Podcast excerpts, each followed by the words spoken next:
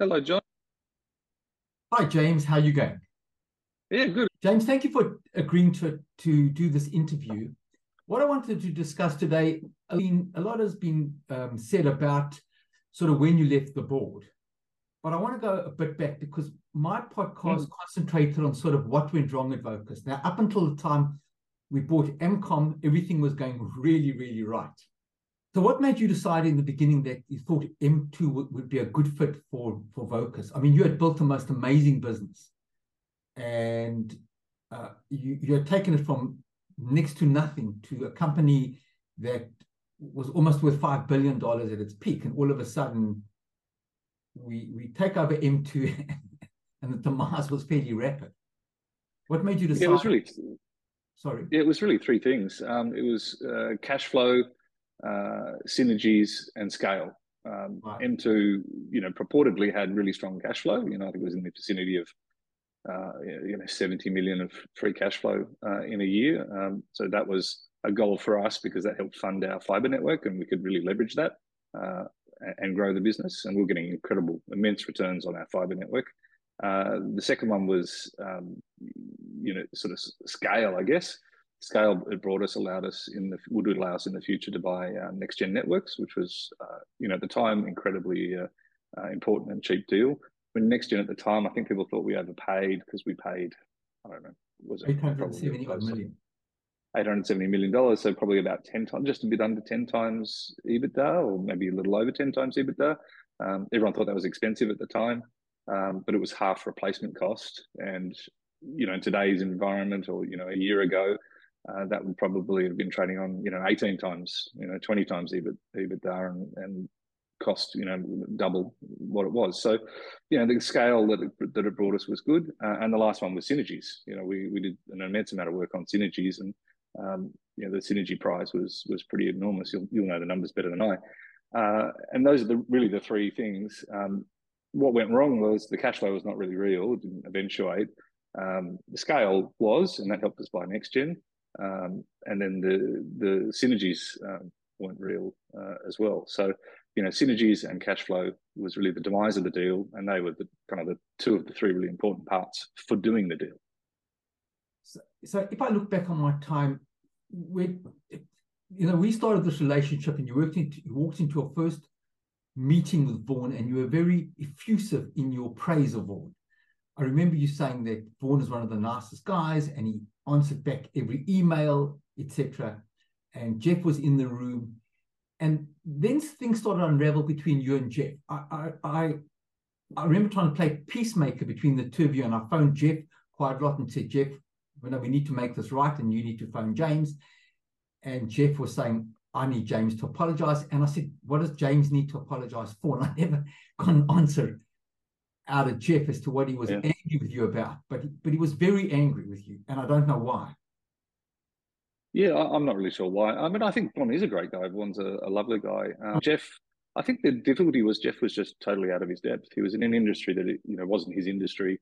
Um, he, coupled with the fact I think he didn't really like to hire or hear from people, you know, below him that were smarter than him. So, you know, if you're not from the industry, you have to really hire people with more experience and, and better than you below you. And then that's how you you kind of solve solve for that you know long term you know lifelong experience in the industry that that kind of telco requires. So i think he was sort of a little bit out of his, his depth in a lot of ways um, and then was really unable to uh, you know allow the decisions to come upwards. You know he he would have to be the decision maker.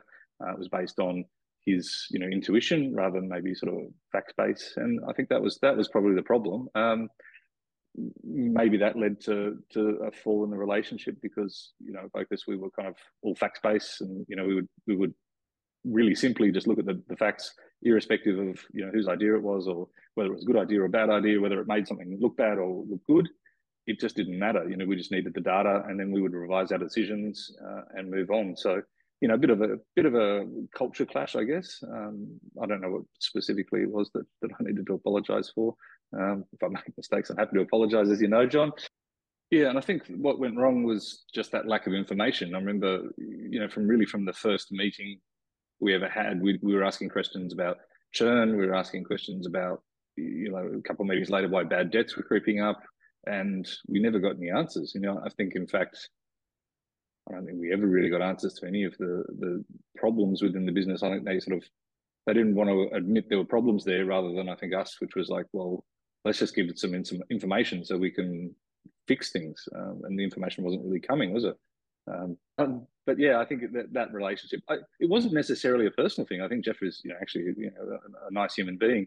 Um, it was just at the time we, you know, there was something going on where we weren't getting information. Um, and we, when you don't get information, uh, that's a pretty big breakdown, especially in a data-driven business as we were. And you think it was you think it was deliberate on Jeff's part not to give us the information? That he was. Uh, that's a that's a good call. I think you know there's there's probably yes and no's to any answer, right? Nothing's completely binary. Um, look, there was a lot of stuff that went into the reasons behind the cash flow not materializing. Um, you know, there's there's probably quite a lot of window dressing. Uh, you know, as the business went into sale, you know, I think one of the things, for example, um, not sure not sure when or how factual this is, but the business turned all into turned off um, credit checking of users right around the time that we approached them, and then turned the credit checking back on. You know, once the deal was completed, and that led to a huge amount of bad debt uh, and churn coming through the business as these people who, you know, couldn't afford the service, um, you know, ended up defaulting. So, you know, that was a great example. Um, so when we were delving into, you know, churn and why the churn was up and why the bad debt suddenly skyrocketed after this great period of, you know, of user growth, uh, you know, we wouldn't get any data on that. Now, you know, does someone know that that's happening, or does somebody, you know, irrespective of it, or just doesn't think it's important? I don't know what the motive is for not getting the data and having people delve into it more, but it was probably the most important thing to delve into at the time. You know, it was it was leading to enormous problems with cash flow. And then and then your relationship with Vaughan sort of also soured at sort of the same time. Is that over Jeff, or was that just generally? Yeah, I think one of the great things about the um, the M2 uh, team was they they really um, you know they were they were a team. You know they so when things started to sour with Jeff, when we started sort of poking quite hard at the business, you know they sort of grouped together, and I think that caused uh, you know a breakdown you know between all of their relationships, uh, you know, and myself and, and potentially others on the board. So uh, you know I think they're incredibly loyal to each other, uh, and that and that probably soured it. Um, you know, do I think that's a great you know characteristic to have on a board? Uh, you know, probably not, but you know, it's a great human characteristic. Yes, uh, yes. And then um, you decided to sort of sell your shares and move on. Why did you decide that that this wasn't a business that you really wanted to be invested in anymore? Yeah, I think I mean the reason I I gave up being um, you know CEO was what I thought was critically important was that we retained the chairman role. So that, you know, without the chairman role, chairman had casting vote on the board. So you had four and four from each side, the chairman with casting vote. Um, so I thought that was more important than, uh, you know, me being the CEO. Uh, and at the time, you know, I was still a young guy. I was in a growing business. Um, you know, I didn't wear a suit. You know, probably had some some modicum of, of self doubt, or quite a lot of modicum of self doubt. You know, whereas Jeff, you know, seemed like a, or, or may have been at the time, a, you know, a, a strong leader, um, so I kind of felt like, well, you know, maybe he'd be better at running a 2,000 person organization uh, than me. So it was like, well, you know, maybe I'm not the right guy. Uh, maybe Jeff's a better. Uh, and then if Jeff's not, at least we've got chairman, and and we can we can make changes there, you know, if we need to. So if it had been the reverse and I stayed on as CEO, um, you know, we, we wouldn't have had that that that you know supreme sort of get out of jail card um, with the chairman. So that was kind of how how it turned out. Um, you know why, why we ended up. So I think between that and you know selling my shares, like I was no longer in control of the business. You know, I was no longer CEO. Um, I just didn't feel like I wanted to have you know large amount of money further invested in the business when you know I wasn't able to you know make the um, you know make the decisions and be in control. Um, couple that with sort of you know real, real sort of culture uh, mismatch internally. Um, it, uh, yeah, that was that was kind of the impetus behind um, selling my shares. You know, I think it was after the um, August results, the the first period um, after our merger. You sort of left the board, and I remember when the first downgrade came out, you you were enormously surprised about how bad it was. That that it was just way worse than we thought. Now you knew what what the what Vocus had brought to the party and I guess your surprise at the time was there was nothing coming through from the M2 side of the business on those downgrades. Yeah, I think there was a couple of things. Real, I don't think I was surprised at how bad it was. I, I was surprised that if you're going to do a downgrade, you don't make it, you know, kitchen, kitchen sink and all. Um, and didn't, it didn't feel like that. But it really accounted for a lot of the M2 earnings, you know, not really eventuating, not being there, um, none of the synergies coming through. Yeah, so I was, I was pretty surprised. Um, but I felt like, well, when you do the numbers, hopefully you've left some room to uh, to upgrade later on, um, or you made something that's very achievable and that didn't feel like necessarily the case um, there. But look, I think it was it was also a little bit around, you know, at Vocus we'd kind of taken a lot of our pain early on. So when we acquired a business, we'd invest in integrating it and integrating it properly. Um, we spoke to the M2 guys, you know, the, in the due diligence phase, and and they believed, uh, and I really fundamentally think they believed this, is that they'd integrated as well um, just their version of integration and our version of integration, you know, was was uh, a little bit different, you know, a lot different. Um, so I think that there was some sins of the past that, you know, not like a house of cards. It's probably a bit extreme, but but there were some sins of the past that had to get fixed in the M2 business, um, and and that's really what caused that that first downgrade, I suspect. So when you left the Vocus board and you sort of and that was your legacy. You built that to a magnificent business and you're watching the demise of Vocus. How did it make you feel watching your baby being eroded yeah, yeah, absolutely. Yeah, I think, I mean, I think it's hard, right? Because it's not necessarily, you know, the business, but it's hard when you see it make the wrong decisions. Um, you know, letting go of the, of the great people who built the business, but would also continue to add a vast amount of business there. And you know, losing people is okay, but losing them for the wrong reasons. Um, you know, I think in quick succession, we sort of lost Matt Hollis, we lost Chris Deere, um, you know, some of the people I think you, you've interviewed, some of them I haven't listened to yet, um, Denise Hanlon. There's some great people there, but we lost them because, you know, they would tell things as it is and people didn't want to hear that. Um, and so, you know, that caused cultural problems and, and they were let go. So that was probably the hardest thing was to see the really good people that I knew would you know, I would never have tolerated losing. You know, I would have and and did keep them, uh, you know, for as long as possible. Um, and then to actually do the reverse and get rid of them was was pretty fundamentally hard to watch. So, yeah, I think it was um, more the human side that, that made it particularly difficult. Uh, you know, that, that seeing that sort of great culture, uh, you know, eroded over time, um, and it really taught me a lot around.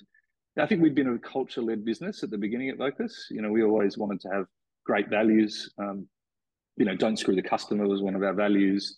Um, you know, we just had this uh, great ability to put everyone in the same direction, uh, and that's that's when you get real leverage. And you know, I used to say to everyone, "Does doesn't make the boat go faster?" And I stole it from I think one of the America's Cup design teams out of New Zealand. I forget the guy's name. It used to be written on the back of his wall, and someone would come in and talk about some stuff to the CEO or the guy running the project, uh, and he'd just point to it and go, you know, does that make the boat go faster? Um, so, you know, silos and politics and, you know, he said, she said, and all of that sort of stuff would just be met with, that's not making the boat go faster. How do we make the boat go faster?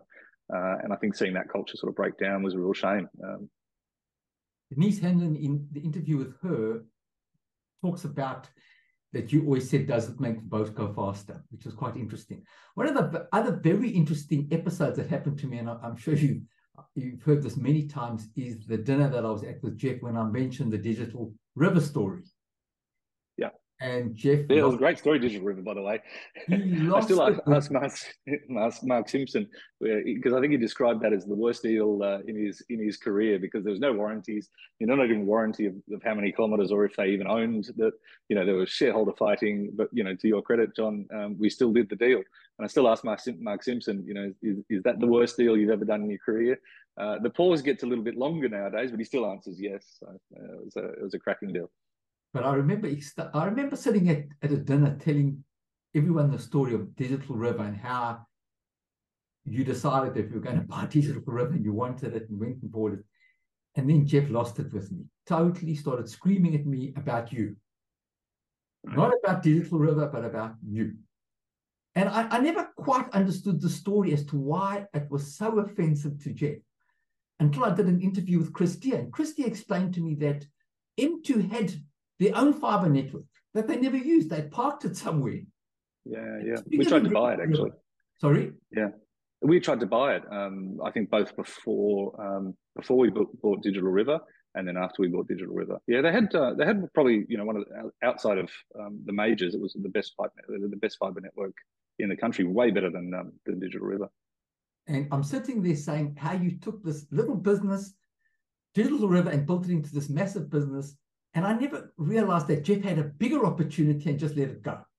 So I guess me saying how you did so well in this thing was sort of a, a, a red rag to a bull, and he and he took it. And to his credit, he did, he did apologize the next day. Oh, that's good. Yeah, look, I think uh, it's just again different cultures. You know, if the I think at Vocus we had a celebration of you know of being wrong. You know, it was um, you know it was far better to admit you made a mistake. In fact, we we used to say at the new starters, you know, which is push push the limits. You know, make mistakes. Um, we, you know, we actually want you to make mistakes in your role. Um, don't make the same one twice, uh, but uh, you know, really push yourselves. And so I think we celebrated mistakes because you you learn from it. And I remember one time we had a, an outage where we took down I don't know a couple hundred thousand you know retail customers um, in the early days. We took all the internet traffic offline accidentally. Um, you know, one of the engineers, I won't name him, but he knows who he is, uh, accidentally sort of took down the redundant router and then took down the, the one he was going to work on and didn't realize of for half an hour you know, there's no internet traffic flying across all of all of Vocus.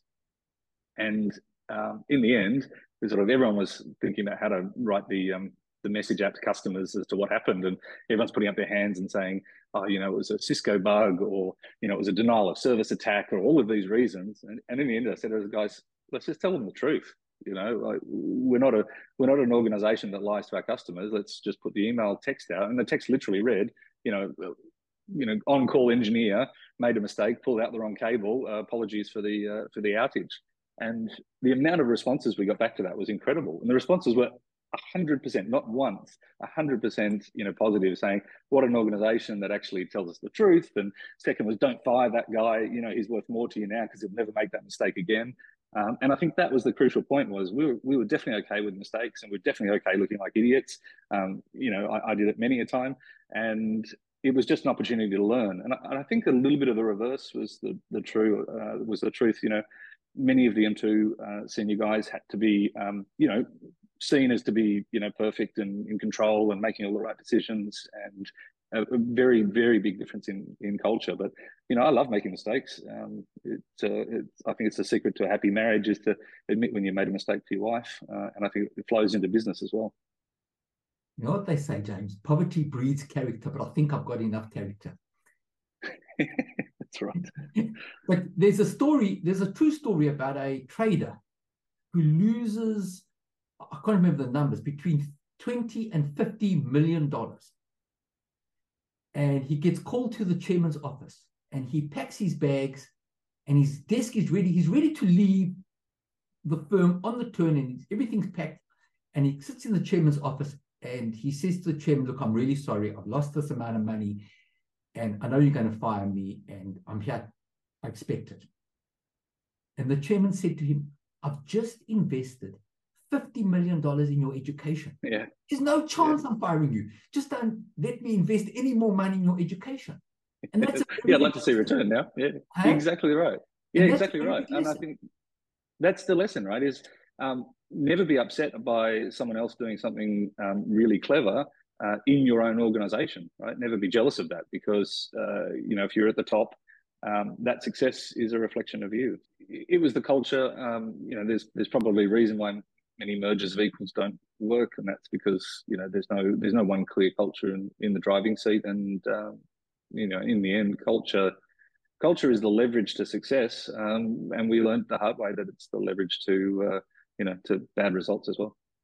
Celebrating others people's success never diminishes one's own, and I think that that it's an important lesson for, for as you get older, you sort of learn that their success is, is their success and it's great, but it's nothing to do with you and it doesn't make you any less of a person, etc. And I think if M2 would have adopted that culture with some of our guys, with some of the Vocus guys, I don't think we'd have gone through the absolute pain that we absolutely went through.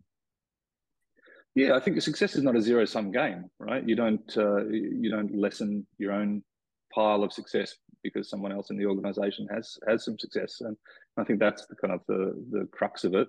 Uh, I think there was a desire always, you know, the more senior you were, the the more decisions you made and the more captain's calls you made, I guess. Um, and I think that's fundamentally, you know, a wrong culture as well. Um, if you're the CEO and the people under you don't understand their area better than you, um, you've done something completely wrong in terms of the hiring, and that cascades through the through the organisation. So, um, I always said to my only job as CEO was to um, take the responsibility for what we did, not deciding what we do. Um, you know that should come from other people. Uh, you know, and then the only other thing I had to do was, um, you know, mitigate between two, you know, conflicts with you know with people who, who wanted to do things, um, you know, at the, at the next level down that were different. And the way that we solved that was we always had everyone in the room. And well, I think one of the greatest things with our culture was, you know, Mark Simpson, our legal counsel, could talk about the financial numbers in a meeting and be heard with the same amount of respect as the CFO talking about the financial numbers. Uh, you know, and, and, Mark or the CFO would talk about product decisions and revenue, you know, out of sales um, as much as the sales manager. And I think that was great. Is you know when you have a team that's aligned. Um, the path of least resistance to the right answer is really achieved, and I, I think we were always we always just didn't want to bash our heads against the wall. Um, just let's get to the right answer as quickly as humanly possible, um, and uh, and and all back it. One of the things I I saw at Vocus at, during your time at Vocus was there was very little politics, very little politics among staff, very little politics amongst the board, and um, when you left the board and David Spence sort of left, the amount of politics involved on the Vocus board was dramatic. Yeah, and I think in big incumbent organisations, the the role at senior management is is as much about politics as it is about you know understanding. You know, if you asked a senior manager at, at Telstra or an executive manager, whatever they call it, or Optus or, or, or anywhere, you know, have they been, been in a pit and pulled fibre through it? You know, the answer would invariably be no. Um, and I think that's you know that's the advantage is when you get people who and you can get into a size and scale um, that's quite large, um, but people still know exactly what's involved in you know in doing the job of, of other people. Um, I was lucky being a founder. You know, I swept the data center floors. You know, when we bought data centers, um, and I did the first billing runs and understood the complexity and hard work that went into those those things. And uh, I think we we respected everyone in the organization. I used to say this, at, at, you know, when we did an acquisition, which is an organization is like a, a car's engine.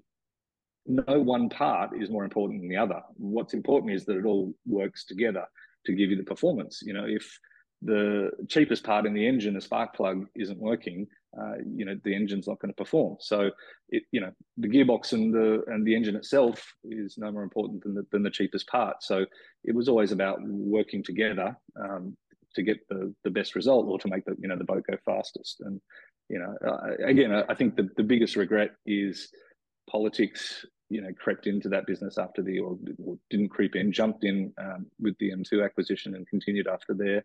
Uh, and I think that was, um, you know, big giant shift for many of the people who work there, or most of the people who work there.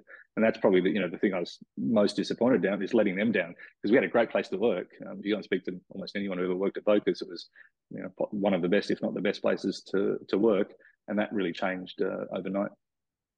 So James, thank you so much for taking the time, and thank you really for doing this interview. It's been very much appreciated. Um, so thank you for that. Oh, it's a pleasure, John. Uh, thanks to everyone contributed. I haven't caught up on all the episodes, but um, what I have listened to has brought back a lot of uh, a lot of really fun memories. Thank you.